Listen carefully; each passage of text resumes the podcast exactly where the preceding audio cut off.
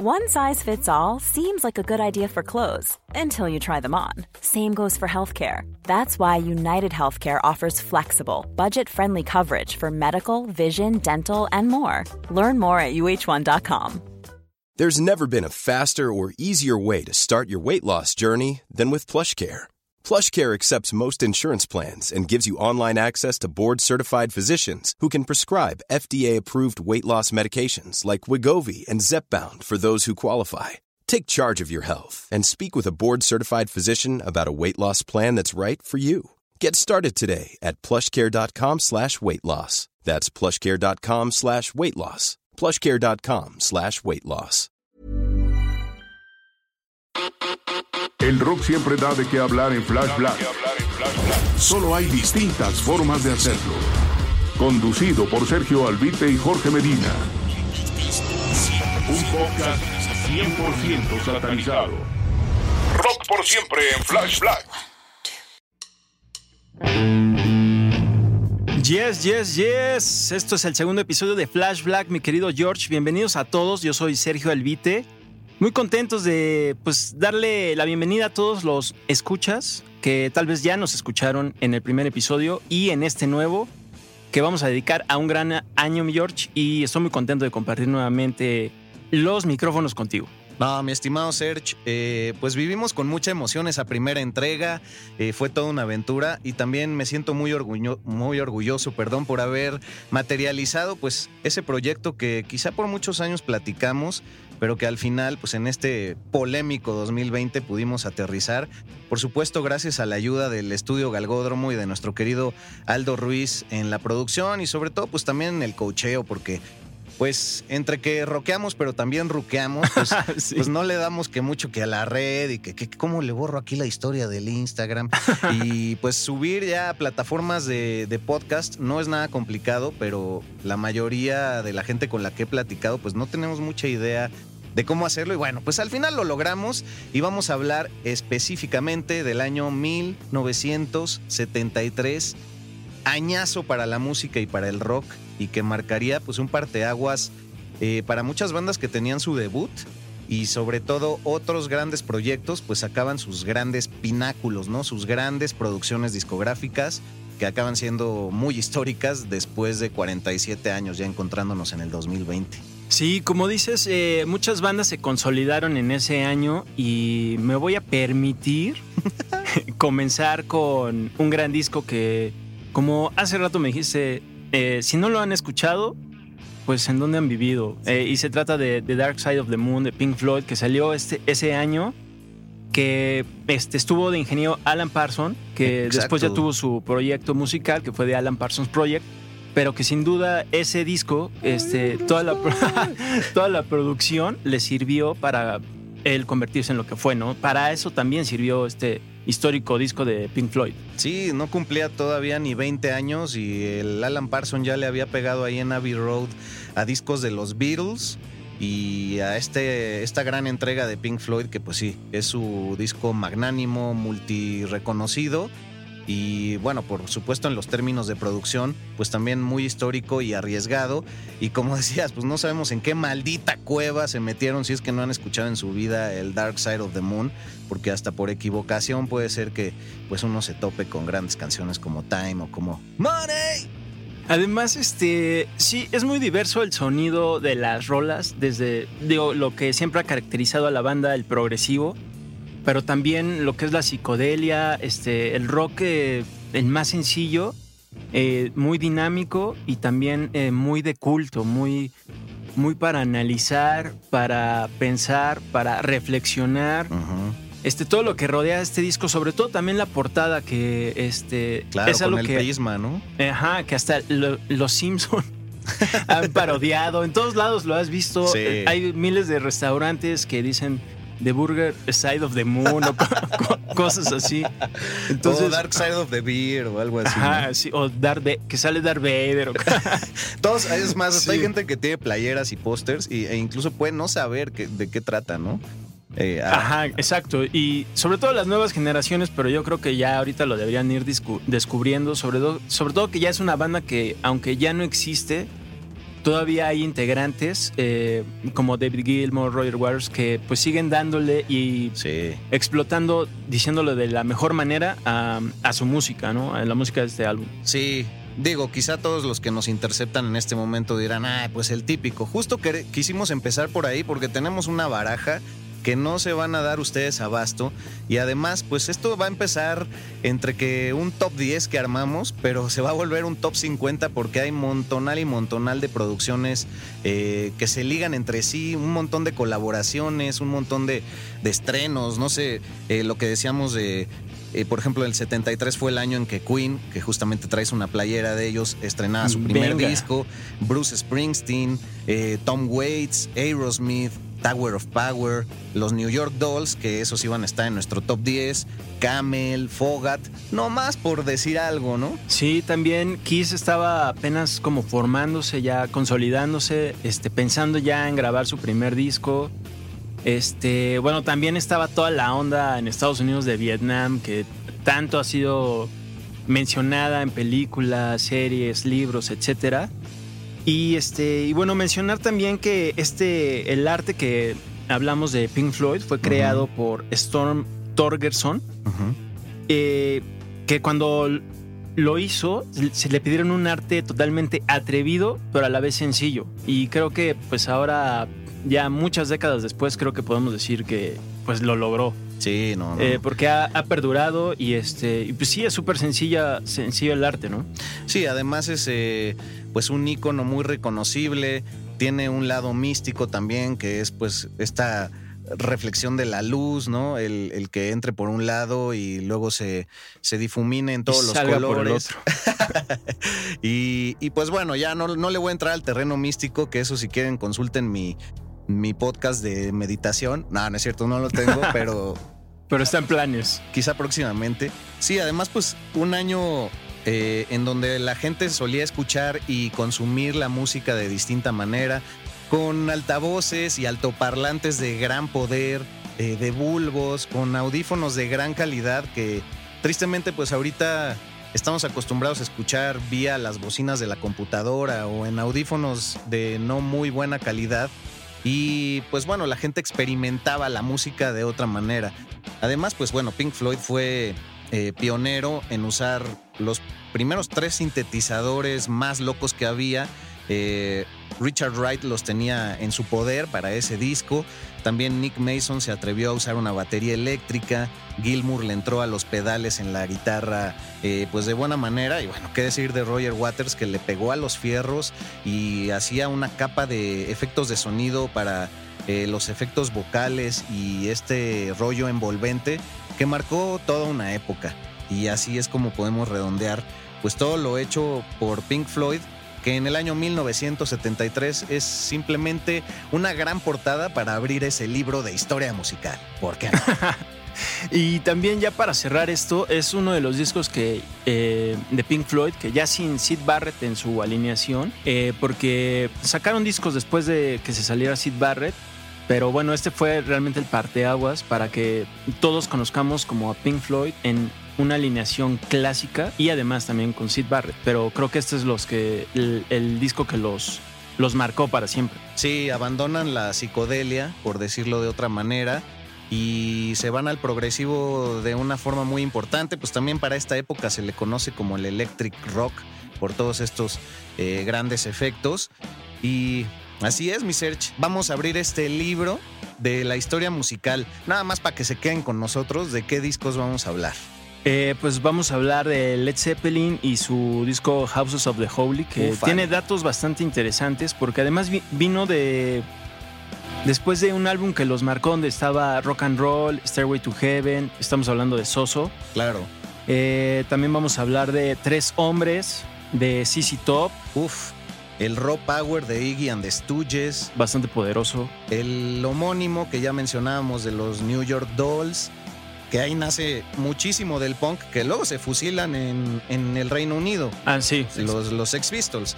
Eh, bueno, hable, hablaremos también del Al- Aladdin Sane de, de David Bowie, del Future Days de Can, del Pronounced Lynyrd Skynyrd, por supuesto, de Lynyrd Skynyrd, eh, de C- Selling England by the Pound de Genesis, en fin. Quédense con nosotros porque le vamos a entrar sabroso. Y bueno, pues ¿con cuál queremos seguir, mi querido Serge?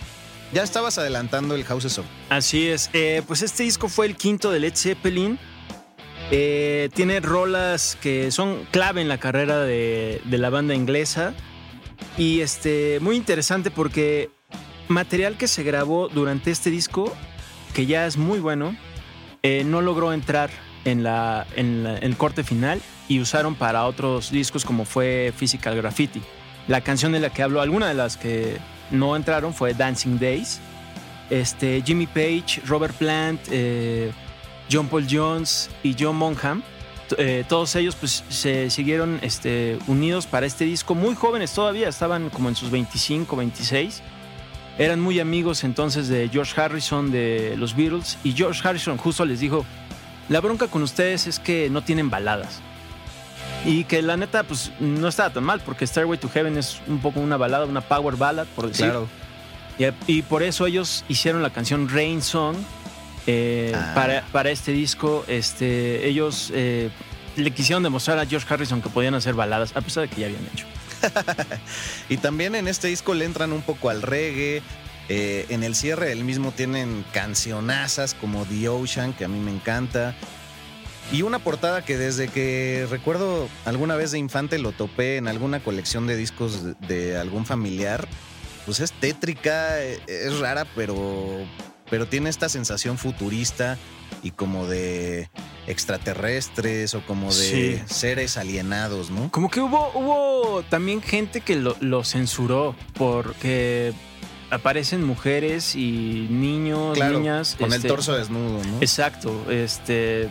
De ahí venimos. De ahí venimos. Sí, ahí seguimos. Ahí... De hecho, eh, las niñas que aparecen, dos de las niñas que aparecen en esta portada, se llaman Samantha y Stefan Gates, que tenían siete y cinco años respectivamente, este, y se fueron a Irlanda del Norte, a un lugar que se llama Calzada del Gigante. Del, del gigante. Ah, parece así como de aquí, de, de, de colinas, sí. Colinas del Sur. Y ahí fue donde tomaron, tomaron las fotos, le dieron un toque acá... medio fumado. Me dijeron, ah, ¿sabes qué? Ya déjalo así, lo vamos a publicar.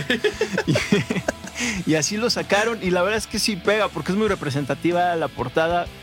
A mí no me parece nada polémica. Creo que es más polémico Led Zeppelin por otras cosas que si se pirateó o no rolas, este, que ya será otro tema. Claro. Pero este es un disco que marcó, eh, no creo que época como los anteriores, pero sí mantuvo el nivel de la banda durante esa década, ¿no? Sí, eh, ¿hay alguna canción en particular que tú disfrutes ahí? A mí me, me sorprendió la primera vez que escuché el Dire Ma- la de Dire Maker, que es la que decía que tiene raíces uh-huh. de reggae. Pero tú en particular, mi ser, siempre te aviento preguntas, pero... Eh. Sí, bueno, la Bienvenido. que... Bienvenido. La, la, la que dijiste, The Ocean, se me hace como bastante poderosa. Oh, se sí. me hace muy marcada con la batería de John Bonham, pero... La que todavía me inspira más se llama The Crunch, mm. que también ahí John Bonham se echa unos ritmos eh, que para los músicos bateristas, digo, quizá los que ya son muy marcados eh, se la sepan y la puedan sacar de volada. Tal vez no la van a sacar igualita porque eso es lo que hacía diferente y peculiar a John Bonham. Al grande. Entonces, de hecho, yo la estuve buscando en YouTube para ver cómo se tocaba y sí, sí es este, sí hay que talachearle para que... Para que te salga. Digo, cabe decir que tú eres baterista. Ah, pues gracias. Qué bueno. Lo dije para que justo me preguntaras. Qué bien lo hice, ¿verdad? Sí, muchas gracias, amigo. Guiño, guiño. Este. Eh, y bueno, esa es una canción que recomiendo mucho. El baterista de Nine Inch Nails, que se llama Ilan Rubin, él tiene un video en YouTube donde justamente trata de enseñar cómo tocarla. Ajá. Eh, le sale muy bien porque también es un gran baterista, pero no le sale igualita. Es lo que, eso es lo único eh, especial que tenía. Digo, no lo único, sino algo de lo que hacía único a John Bonham en, en Led Zeppelin, ¿no? Que por eso realmente es que no siguió Led Zeppelin, por, por él, porque ya no estaba. Claro. No, y, y yo agregaría eh, después de, de Crunch, eh, bueno, es que estas tres últimas canciones del disco, la mencionada Dire Maker, The Ocean, que es la última, pero en medio está No Quarter, que también es una maldita joya progresiva con unos tintes bastante nocturnos y muy resaltables. Y como verán, pues también estamos rescatando otro álbum que parece pues algo habitual para los amantes del rock, por supuesto. Y cabe decir que haremos un playlist de todo esto que, bueno, incluirá, incluirá más de una veintena de canciones, porque si incluimos melodías aquí, aparte de que los derechos ya nos empiezan a hacer alguna friega por ahí, este, pues nos quita mucho tiempo para desarrollar la, la temática. Entonces estén atentos eh, en Spotify, donde siempre estaremos subiendo un playlist que tenga que ver eh, con, con este podcast. Y bueno, pues seguiremos adelante. ¿Te parece? Hace rato que mencioné eh, los discos de los que íbamos a, bueno, que íbamos a abordar. Pues olvidé mencionar el Band on the, of the Pues olvidé mencionar el Band on the Run eh, por parte de Paul McCartney and the Wings, que es una verdadera maravilla y que tiene pues un montón de temáticas ocultas. Aparte hay que recordar que los Beatles tenían tres, cuatro años de haberse separado, y como dato curioso de ese año, pues cada uno de los Beatles sacó un discazo en solitario. Eh, fue el caso de Paul McCartney con Wings y Band on the Run. Eh, fue el caso, por supuesto, de Ringo con su disco Star, que casi todos escribimos mal su apellido porque es con doble R al final. Uf, George Harrison sacó el discazo Living in the Material World, que también es una maldita joya. Y John Lennon, bueno, el Mind Games, que trae un montón de lírica en la cual rascarle, y quizá el resto de esos Beatles no estarían en el top cincuenta de mucha gente, pero no sé, incluso Ringo logró acomodar dos grandes sencillos en esa época. Uno de ellos, la gran canción de, de Photograph, que es ju- justamente de ese año. Y bueno, pues George Harrison agarrando también una personalidad mucho más mística y mucho más profunda. Ahora, yéndonos a lo que hizo Paul McCartney, muy raro porque es una banda, la banda de Wings, que él junta junto con su esposa eh, Linda McCartney, valga la redundancia. Y, y bueno, pues, pues Linda siempre estuvo muy metida en los asuntos de Paul, pero fue un disco grabado en Nigeria, cosa pues muy particular. El A D N del rock está en Flash Black. Pues sí, la verdad es que cuando leí eso se me hizo muy raro, porque en una época de los setenta, como que ir a esos continentes, claro, estoy hablando del, del occidente, en que te vas a África, a Asia, como a grabar un disco era bastante inusual. Uh-huh. De hecho, se encontraron con bastantes broncas al, al llegar a, a Nigeria. Sí, sí, sí los, los asaltaron, asaltaron sí, sí, sí. Y dijeron, what? Y ya se pues, aplicaron la de, pues ya estamos aquí, vamos a pasárnosla bien. Nada más préstame ahorita un veinte y voy por un cafecito. Sí, entonces, este... Eh, también fue un disco que marcó... Eh, no quiero decir competencia entre los Beatles, pero pues los medios lo hicieron. Uh-huh. Y en una entrevista de, uh, que John Lennon dio a Rolling, a Rolling Stone, uh-huh, el mismo Lennon dijo que era un gran disco de este de, de Wings. Eh, eso fue todo lo que dijo respecto, por razones obvias, yo creo, eh, de que era su amigo. Este, pero bueno, el reconocimiento ahí estuvo. A mí me gustan mucho la canción que abre el álbum, uh-huh, que es precisamente la de Band on the Run. Sí. La que eh, le sigue, la de Jet, es muy buena, pero sí hay que escucharse sí, toda esa producción, y con este podcast los incitamos, ¿no?, a escuchar por discos favor. completos. Esas dos canciones, eh, Band on the Run y Jet, son mis favoritas de, del álbum. Band on the Run creo que es muy de los Beatles, como que tiene, es como una, una suite que tiene varios cambios, exacto, orquestaciones, melodía, tiene esa onda pop, este, y Jet todavía, Jet en ocasiones hasta se me hace un poco heavy para, para el año. Sí. Y, pero a la vez es, es como pegajosa, ¿no? Sí, y Paul McCartney venía de antes haber entregado Live and Let Die, que era como de sus éxitos, pero no alcanzó el número uno hasta ya entregas como esta que fue Band on the Run, y que bueno, esa canción de Live and Let Die pues estaba eh, pensada para James Bond, ¿no? Creo que salió en una de las películas. Sí. Y bueno, pues eh, también hay que decir que en el mismo año, previo a Band on the Run, pues sale el Red Rose Speedway, que es también un gran disco por parte de Wings. Entonces échense esos dos, esas dos producciones, porque valen muchísimo la, la pena. Y bueno, por supuesto siempre habrá muchísimos más expertos en los Beatles y Paul McCartney allá afuera, pero aquí es simplemente ponerles, digamos, la base para que ustedes ya se echen el... Una embarradita. El, Eso sí, como se echen el baile. La salsa de tomate en la pizza. Y ya, ustedes le echan lo demás y venga. Ahora, ya mencionabas la guerra de Vietnam como un punto eh, muy importante para todo este desarrollo musical. Curiosamente, las grandes entregas del año setenta y tres son, yo creo que en un ochenta y cinco por ciento inglesas, pero la situación mundial eh, sí envolvía mucho el discurso social de la crisis, de la cual creo que seguimos en ella, pero también estaba el fenómeno del Watergate, que por supuesto Genesis, que será uno de los discos que abordaremos, también eh, hizo en una de sus producciones. Pero sigamos con el disco de tu elección, mi querido Serge. Hombre, qué honor, amigo. Pues me, me gustaría hablar de Future Days de ah, Can, que yo tengo eh, referencias de Can eh, por amigos que son más grandes que yo en edad. Ajá. Eh, lo, o sea, no lo digo en mala onda, pero eh, lo digo porque yo le entré como al rock, pues, por Offspring, Metallica, todo eso de jazz. Pues me fui clavando a Deep Purple, Rush, Kiss y toda esa onda. To- ya más recientemente Alice in Chains y todo eso. Ajá. Pero en una onda que es como el crowd rock, eh, la verdad es que nunca me, me hallé, pero es algo que yo creo que evolucionó bastante y creo que Can es uno de los más representativos, no solo en crowd rock, sino psicodelia, progresivo. Sí, hasta pop rock, si lo quieres ver así. Y son referente hasta la fecha de muchísimas bandas. Y claro, el crowd rock tuvo un resurgimiento hace unos cinco años hasta la fecha, que, que es como la, la nueva oleada también inglesa y muy norteamericana. Pero pues esta banda de Can, siendo alemanes, también el crowd rock tiene su valía debido a que pues, es un movimiento que se desprende de la guerra. Eh, es un movimiento que invitaba mucho a la gente a estar en los sótanos, a tener este... pues encuentros que serían censurados por el gobierno, y también pues son el pináculo y son el antecedente más importante para la música electrónica en adelante. Todo esto ocurría en Colonia, y pues este disco de Future Days de Can eh, es su penúltima entrega antes de que se separen, y uno de sus miembros eh, pues acepta a Jesucristo en su corazón, eh, se vuelve testigo de Jehová, y entonces pues digo, sabemos que el mundo a veces nos limita, pero hay ciertas decisiones que son autolimitantes.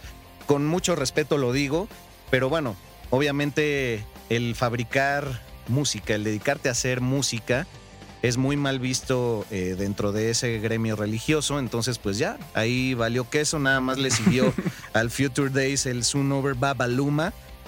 Y... pues este, esta entrega, que en realidad es un E P, pero que tiene canciones de hasta veinte minutos, eh, pues vale muchísimo la pena para que ustedes noten estas capas electrónicas, el breakbeat, y bueno, pues son padres también del post-rock, y bandas como Tortoise eh, los toman como mucha referencia en adelante. Entonces pues estas, mel- estas melodías en este disco de Future Days se vuelven más luminosas e incluso entran en el pop progresivo, si es que vale el término. Fíjate que yo, yo como que siempre he querido hablar de pop progresivo, porque en los ochenta también se dio con alguna que otra banda como Missing Persons. Ah. Y creo que tal vez ellos eh, no podrían eh, referir a Can, porque pues no son del mismo estilo. Uh-huh. Eh, eso es lo padre del progresivo, que este, abarca muchos estilos, ¿no? Y muchos tipos de sonidos. Puedes tocar... Eh, Eh, cha-cha-cha y aún así sonara progresivo, ¿no? Este, Can, eh, vi que también este, ellos se, se reunieron en, en los noventa, uh-huh. y, y de hecho hay algunos videos que puedes encontrar en YouTube de, eh, o sea, ellos ya más grandes de edad, pero todavía dándole con Tokio a la batería, este, a la dificultad que, que empleaban esas composiciones. Y si le buscan, eh, lo pueden encontrar. Si no, si nunca han escuchado a Can, que digo, dado, dado que dejaron de existir muy pronto, uh-huh. es eh, probable que no lo hayan. Exacto, hecho. Pero bueno, sí son gran referencia, sobre todo para el crowd rock, que para quienes les gusta la... No, no digamos que la psicodelia, como algo más extremo sin, sin llegar a lo pesado, uh-huh. ni forever. Entonces eso es lo que deberían escuchar. Hombre. En mi humilde opinión. No, hombre, por favor. Hombre, venga. Ni tan humilde, pero subrayada. Oye, eh, pues bueno, ya hablábamos de el electric rock como eh, parte fundamental y característica de estas entregas del año setenta y tres. Eh, pero también... y te doy pie con esto, mi querido Serge. Muchas gracias. Eh, pues el rock sureño y el country rock encontraron eh, vertientes muy interesantes en Lynyrd Skynyrd y en Z Z Top. Así es que si quieres, cualquiera de esos discos que quieras agarrar, toma la baraja y vamos a darle. Venga de ahí, amigo, gracias. Pues voy a empezar con Tres Hombres porque justo somos los que estamos aquí en la cabina, Aldo, tú y yo. Ah, exacto. De Z Z Top, este, que fue su tercer disco precisamente. Tres Hombres. Tres Hombres contiene la clásica canción La Grange, por la que hasta el que no sabe qué onda con Z Z Top sabe que es de Z Z Top. Este, me acuerdo que cuando los fui a ver una vez en México, todos estaban esperando la de Z Z, todos sentados, así, así, como los, pe- como los peces que salen en la caricatura de Bob Esponja, así, sin alma, así, todos sentados. Y cuando empezó La Gran, ya todos se pararon y así. Sí, obviamente fue con la que cerraron. Este, una referencia indirecta es que el Tri se, se robó prácticamente esa canción de Z Z Top con el muchacho Chicho. Sí, es que cierto. Donde sale Broso, chamaco. O sea, deplora, deplorable ahí Alex Lora, pero oye, pues lo deberíamos hizo, ¿no? De hacer un programa de los grandes fusiles de la historia. Sí, la verdad es porque que sí. Porque es que hay varios y, y por ahí ya, híjole. En, hasta en los, Coldplay también. Sí, no, y luego por ahí hasta cosas de Pitbull son un fusil del reggae de, de los años ochenta. Pero bueno, no me voy a clavar en eso, nada más. Ahí para que quede anotado. Ahí queda, ¿verdad? Ahí y, queda. Y para que no nos gane la fritez, pues aquí queda ya grabado, ¿verdad? Eh. A ver, entonces entrale al Tres Con este Hombres. De Tres Hombres, eh, bueno, con este lo, saltaron a la fama, por, por decir. Ya empezaron a sonar más, ya decían, ¡ay, los, los barbones, los, los de Z Z Top, ¿no? Los de Z, Z Top. Eh, eh, bueno, el disco, su sonido marca lo que es, lo que siempre fue su carrera, lo que es blues, rock sureño, pero también un poco de rock duro, ¿no? Ajá. Sin llegar a ser heavy metal, simplemente un poco más espeso. Exacto. Eh, de, de recalcar que este disco tuvo varias reediciones, uh-huh. pero antes del dos mil seis, las reediciones que había tenido de su lanzamiento original, eh, la mezcla fue cambiada, este, hubo mucha polémica alrededor de eso porque no sonaba igual. Sí. Pero afortunadamente en la reedición del dos mil seis fue cuando ya la arreglaron y ahorita si lo escuchas incluso en plataformas digitales, Spotify, etcétera, entonces lo vas a escuchar como salió originalmente, Eda. Cuando me hablas así siento como que es infomercial. Exacto. Usted me lo pide, señora, yo le voy a llevar el tapabocas directo a su casa. Pero bueno, a ver, sígueme eh, hablando de, de tú, es muy bello y para el eh, sí, mira, mira, yo le voy a enseñar, yo le voy a decir. Eh, este disco se grabó en el, en el entonces histórico estudio llamado Ardent, que estaba en Memphis. Ajá. Desconozco si... si... This podcast is brought to you by eHarmony, the dating app to find someone you can be yourself with. Why doesn't eHarmony allow copy and paste in first messages? Because you are unique, and your conversations should reflect that. eHarmony wants you to find someone who will get you. How are you going to know who gets you? If people send you the same generic conversation starters, they message everyone else. Conversations that actually help you get to know each other. Imagine that. Get who gets you on eHarmony. Sign up today. Cool fact, a crocodile can't stick out its tongue. Also, you can get health insurance for a month or just under a year in some states. United Healthcare short-term insurance plans, underwritten by Golden Rule Insurance Company, offer flexible, budget-friendly coverage for you. Learn more at u h one dot com. Hiring for your small business? If you're not looking for professionals on LinkedIn, you're looking in the wrong place. That's like looking for your car keys in a fish tank. LinkedIn helps you hire professionals you can't find anywhere else, even those who aren't actively searching for a new job but might be open to the perfect role. In a given month, over seventy percent of LinkedIn users don't even visit other leading job sites. So start looking in the right place. With LinkedIn, you can hire professionals like a professional. Post your free job on linkedin dot com slash spoken today. Ryan Reynolds here from Mint Mobile. With the price of just about everything going up during inflation, we thought we'd bring our prices down. So to help us, we brought in a reverse auctioneer, which is apparently a thing. Mint Mobile Unlimited Premium Wireless. How to get thirty, thirty, how to get thirty, how to get twenty, twenty, twenty, how to get twenty, twenty, how to get fifteen, fifteen, fifteen, fifteen, just fifteen bucks a month? Sold! Give it a try at mint mobile dot com slash switch. forty-five dollars up front for three months plus taxes and fees. Promo rate for new customers for limited time. Unlimited more than forty gigabytes per month. Slows full terms at mint mobile dot com. Se mantiene ahí. Pero bueno, ahí, por, por ejemplo, Isaac Hayes fue a, a grabar. Este ah, otro Let's... que sacó un gran disco en setenta y tres. Exactamente. ¿Eh? Uh-huh. Quizá lo grabó aquí. Ah, quizá. Quizá. Este, Led Zeppelin aquí grabó su, su tercer álbum.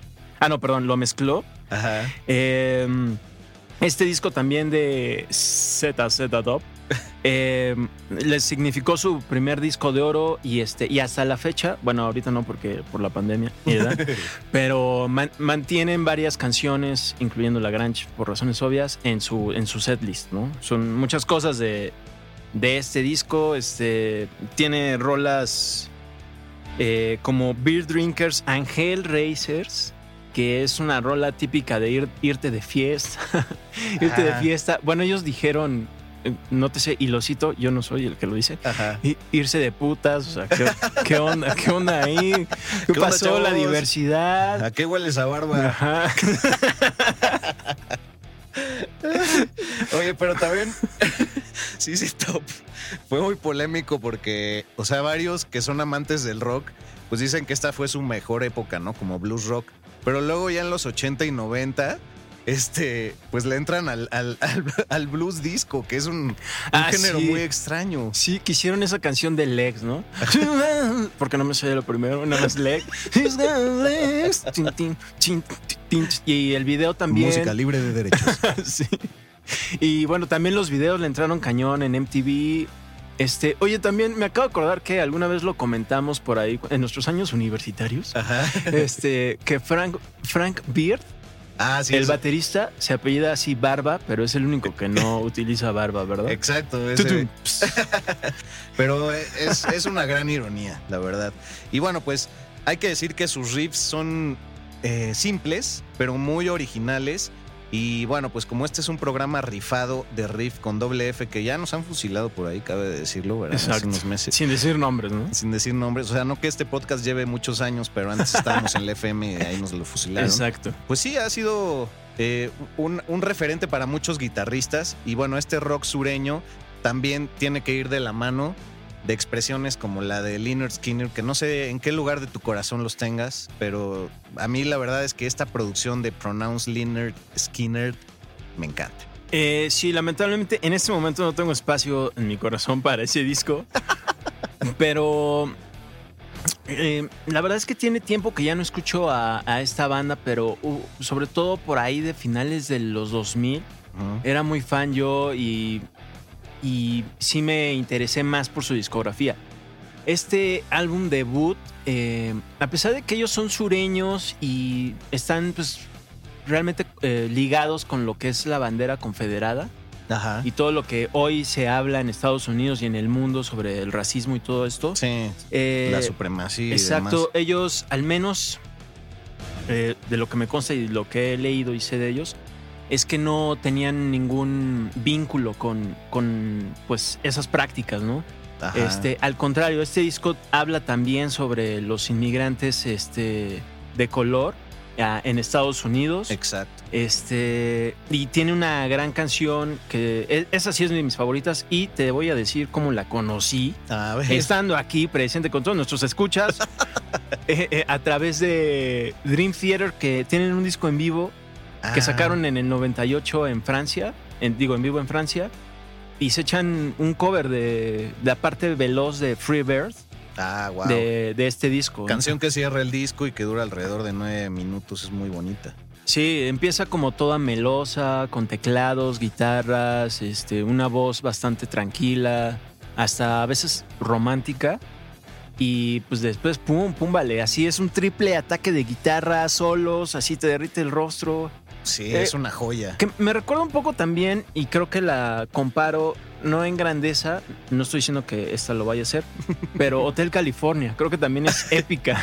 Sí, ¿no? sí, sí. Bueno, o sea, entiendo lo que estás diciendo, pero sí, son, son harina de otro costal, pero sí, son igual de épicas, la verdad. Sí, como, ajá, exacto. Creo que es como por la... Como diría otro amigo al que saludo, por favor, a Fer Benítez, epicidad. Comparten ah, esa onda de epicidad. Nuestro querido Fer, otro greñudo Exacto. entrañable. Que bueno, aquí estaría regañándonos con algún dato, porque también es una enciclopedia eh, musical muy cañona, pero, pero sí, saludos a nuestro querido Fer. Y, y pues bueno, pues sí, ya decías, las guitarras muy poderosas, eh, tocaban a tres guitarras, guitarras asesinas, como las nombran por ahí en algunas reseñas. A mí me encanta la canción que... que abre el disco, que se llama I Ain't The One, y que es muchísimo más rockera que el resto del disco, que ya se redondea con el cierre que mencionabas de Free Bird. Eh, pero además, pues la, la, la voz de Ronnie Van Sant es algo digno también de, de subrayarse.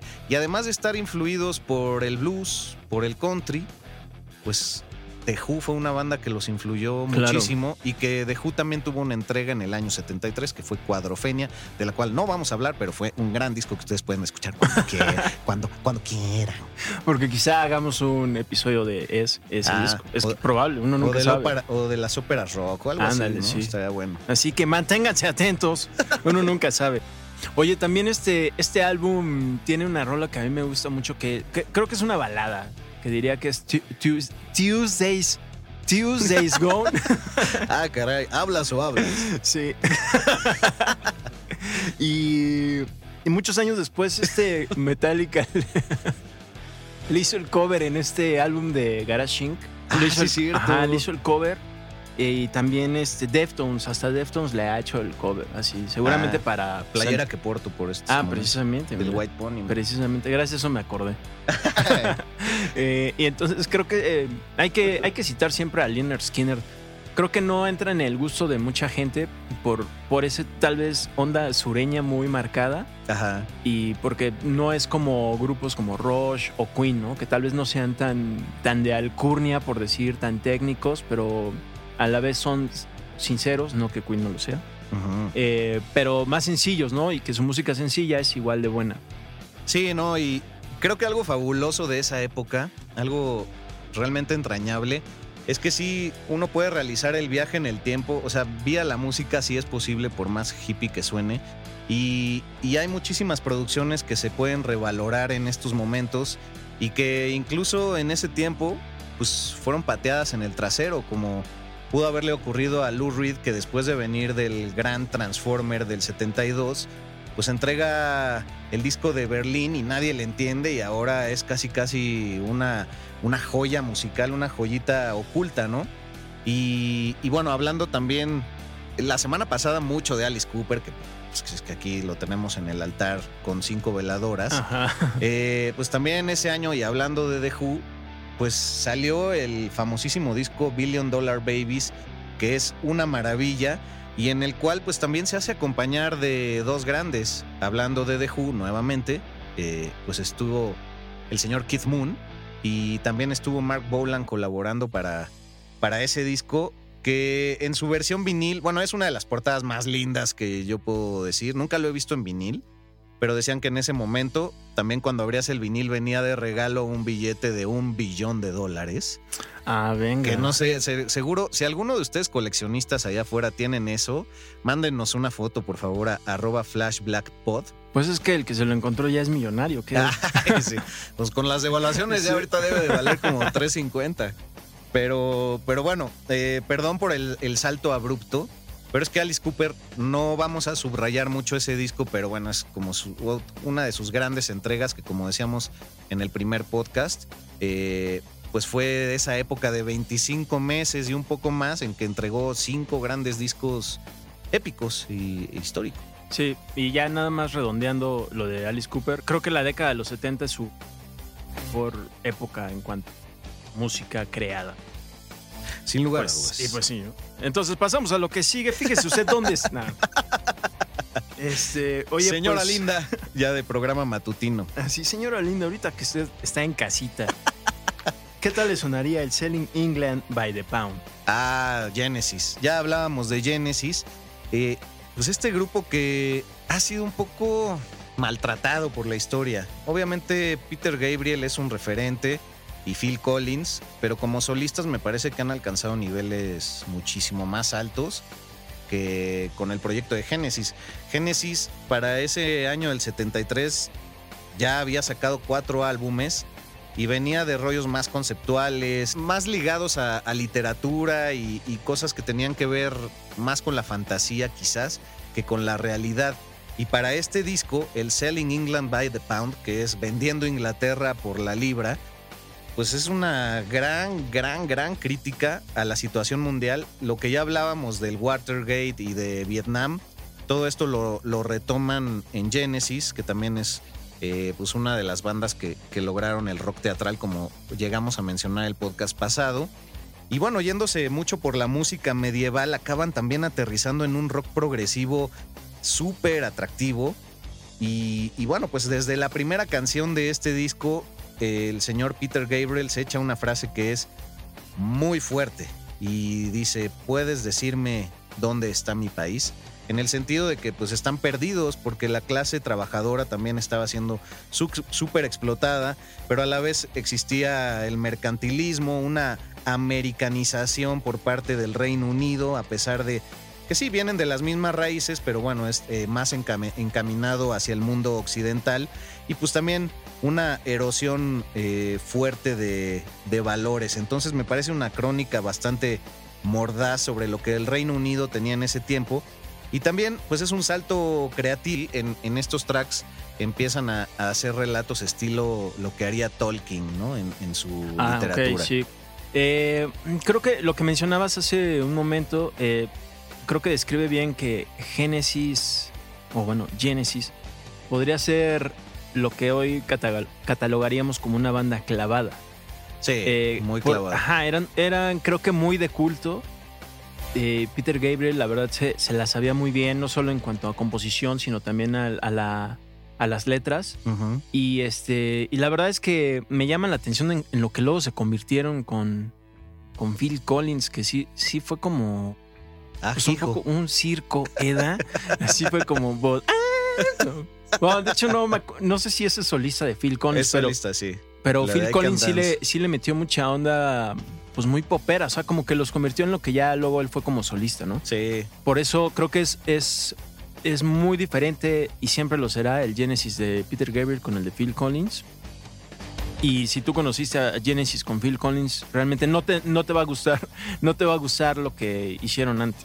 Exacto, sí, sí, es, es muy contrastante, y por supuesto los fans que ubican toda esta música tienen muy muy claro hacia dónde se inclinan y qué les gusta. Entonces, clávense en la música de Genesis, Selling England by the Pound, y bueno, les recuerdo, eh, van a tener nuestra playlist para disfrutarla. Flash Black, un podcast cien por ciento satanizado. Oye, pasando a unos ámbitos eh, glameros, llenos de punk, protopunk, y que pues hoy se mantienen vigentes ya en bandas que practican esos sonidos. Ajá.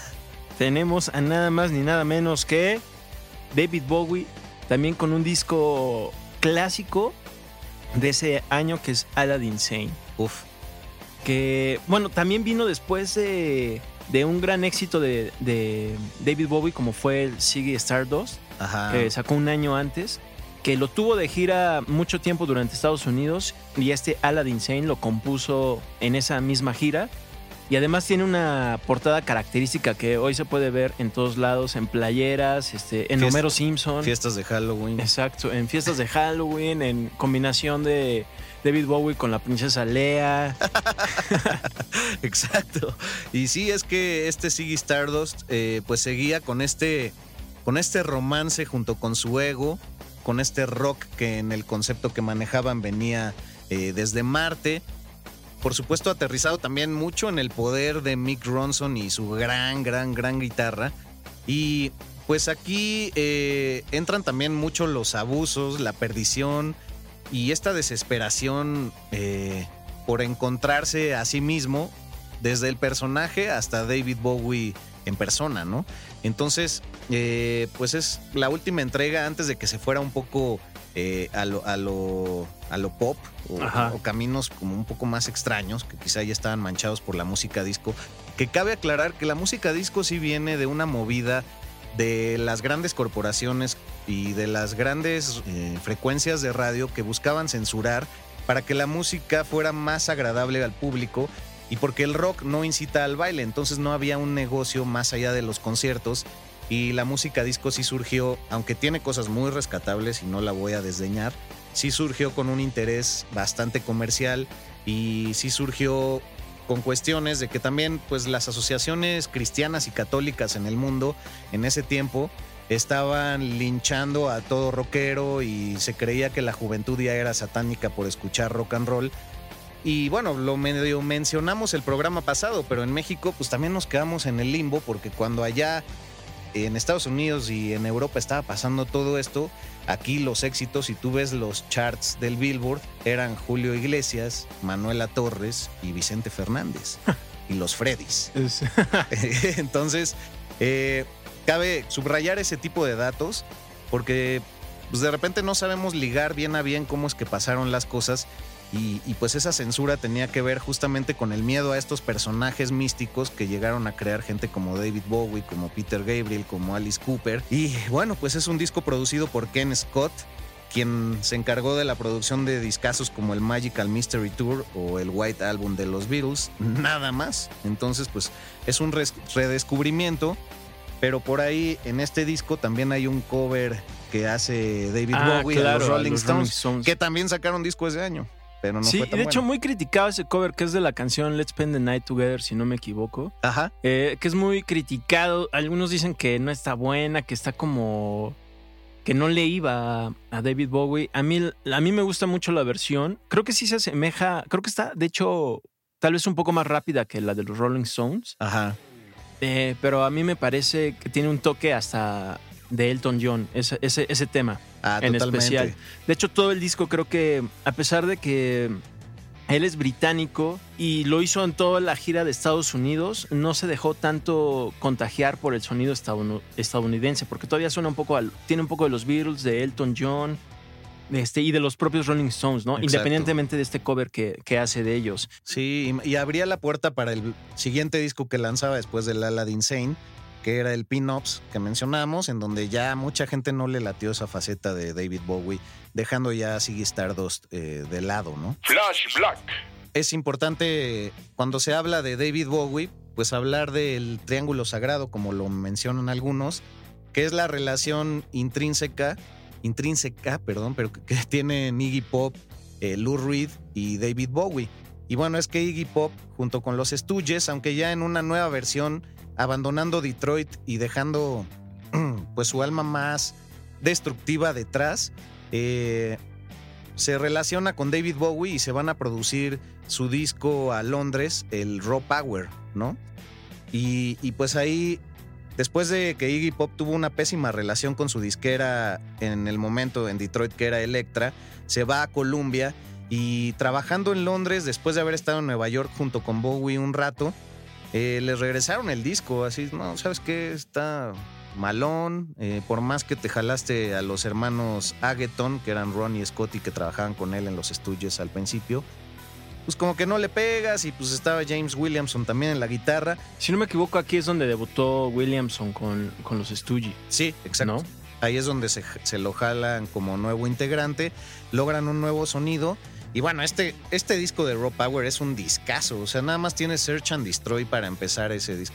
Sí, esa canción de Search and Destroy es un, es un tema que eh, todavía suena contemporáneo. Ha, ha envejecido muy bien, se, se mantiene y no, no suena viejita, por decirlo, por decirlo así.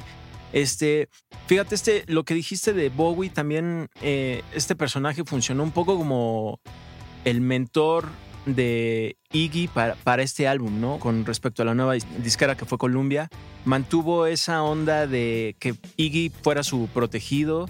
Este, los dos estaban como en, en broncas de drogas, sí. Pero increíble, pero cierto. Pero Bowie como que ayudó un poco a salir de eso a, a Iggy para, para este disco que es el sí. que realmente marcó pues época en, en la banda, porque además antes de esto solo se llamaban The Stooges. Se separan. Exacto. Luego como que Bowie le dice, ya, venga, sí, sí, la puedes armar, venga. Eh, eh, eh. Entonces, entonces Iggy dice, ah, pues sí, ¿verdad? Pues sí. Y entonces este, es cuando reforma, por decir, los Stooges. Eh, invita a Williamson. Uh-huh. este, y, pero ya ahora se llaman Iggy and the Stooges. La portada también es eh, emblemática porque... sale Iggy Pop eh, sin, sin playera, sin nada. Yo quiero que alguien me mande una foto de Iggy Pop con playera en esos tiempos. O sea, es casi sí, imposible exacto. encontrarla, la verdad. Sí, hasta la, hasta la fecha creo que todavía se rifa, sí, ¿no? Sí, sí, sí. Ya arrugadita su piel, pero mira, ajá. bien maciza. Bien marcado. El buen Iggy, ¿verdad? Sí, pues toda su importancia para el mundo punk y lo que decías de Bowie, ¿no? Que, que se mete mucho en la producción y que luego le acaba produciendo también ya su disco como solista, que es muy famoso, que es el The Idiot. que ya después de eso sí se, se mete en un agujero sin fondo eh, por los vicios. Pero bueno, en este, en este triángulo sagrado, pues ya está Lou Reed, que ya lo había mencionado yo hace unos minutos. Y en ese año también saca el disco Berlín, en donde él cuenta una casi una banda sonora vía la música, en donde es una trágica película para, para los oídos, eh, en donde dos norteamericanos que viven en Berlín, Carol y Jim, Eh, pues viven una vida eh, dividida, valga la redundancia, y, y pues empiezan en las infidelidades y acaban en un suicidio eh, horrible. Claro, todo esto narrado vía cada track de, de, esta, de esta producción, que fue hecha por Bob Ezrin, quien también produjo el disco de, eh, de Alice Cooper que ya mencionábamos, ¿no? El Billion Dollar Babies.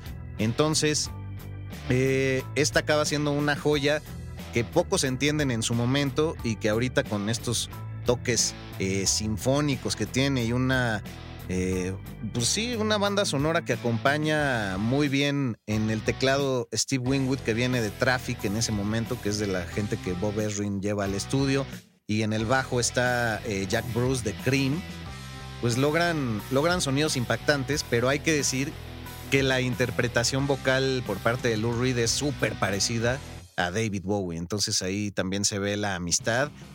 Tuvieron cosas bien particulares, o sea, eh, Andy Warhol estuvo muy muy metido en la relación de estos tres individuos, y es ahí donde voy a tomar pie para, para seguir con nuestro último disco del que vamos a hablar, para ya no aburrir los chavos.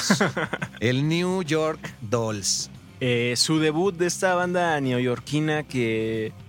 Eh, podría decir que es, es un sonido muy protopunk y a la vez también punk, ¿no? Que de ahí es donde, como dijiste al inicio, eh, los Sex Pistols dijeron, a ver, ¿cómo que qué onda? Esto lo podemos hacer de este lado del charco, ¿no? Y aparte ya se separaron, ajá, ¿no? Róbatelo, güey. Sí. Agarra, agarra el libro de cocina de tu mamá. Casi, casi. Entonces los New York Dolls, después de este disco, que tiene una portada en la que ellos, ellos aparecen, Eh, donde tienen esta imagen muy glam y muy drag.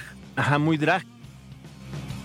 Imagínate si ahorita sigue habiendo crímenes de odio exacerbadamente, que en el setenta y tres salieran hombres vestidos de mujer, maquillados y bueno, con esta actitud estrafalaria, que también era una época en Nueva York muy lúgubre porque los opiáceos estaban llenando las calles y la gente era muy adicta a un montón de cosas y tocaban fondo. Y pues también ahí se les relaciona con, con este movimiento del Arts Factory de Warhol y todo este movimiento multimedia que fue súper importante y que, híjole, también deberíamos de dedicarle un programa a Warhol y la música. Pero pues sí, ellos con, con su expresión acaban siendo quizás pues los seguidores de lo que la Velvet Underground en algún momento inició en el bajo mundo de, de Nueva York. Pero curiosamente los New York Dolls eran admiradores del R and B de los cincuenta y también de muchos de los grupos femeninos de los sesenta, ¿no? De hecho los consideraban como la versión drag de los Rolling Stones y creo que no, no está muy apartado de... pues de, ese, de esa referencia, ¿no? No, para nada. Eh, muchos consideran este disco como uno de los mejores álbumes debut de toda la historia del rock.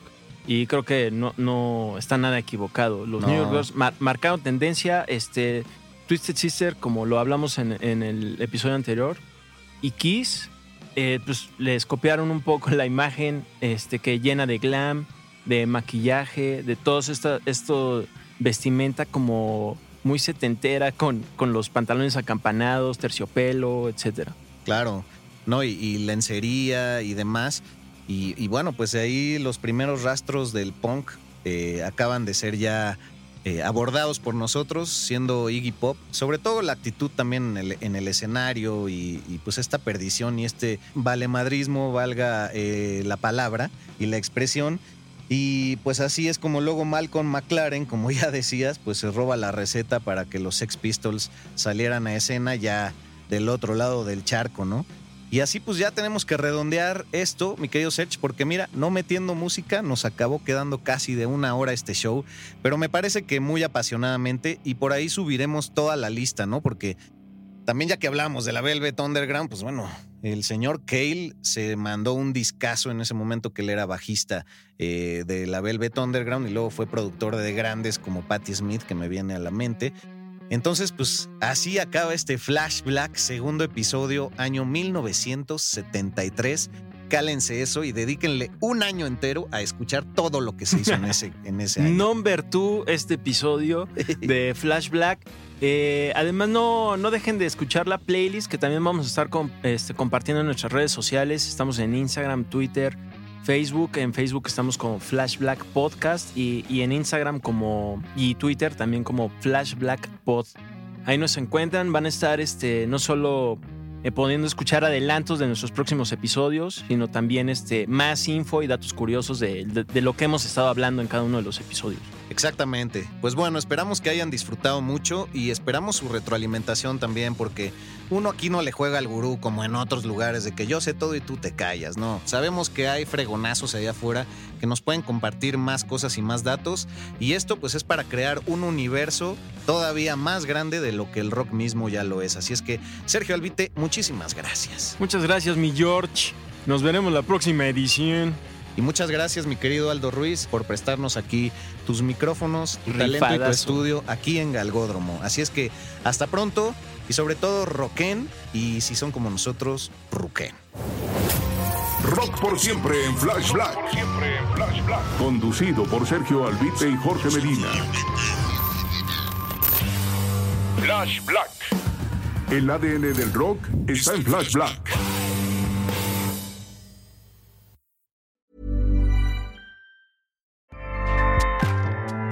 Acast powers the world's best podcasts. Here's a show that we recommend. The Real Housewives is a guilty pleasure for most. But if you're looking to not feel guilty about that pleasure, tune in to Everything Iconic with me, Danny Pellegrino, where I break down all the messy moments and behind-the-scenes antics of Bravo's popular franchise. And on Everything Iconic, I also interview celebrity guests like Kelly Ripa, Keke Palmer, Drew Barrymore, Cameron Diaz, and more about their guilty pleasures, their past work, and so much more. So if you're pop culture obsessed and find yourself watching way too much reality T V like me, tune in to Everything Iconic with Danny Pellegrino, wherever you listen to podcasts. Acast helps creators launch, grow, and monetize their podcasts everywhere. Acast dot com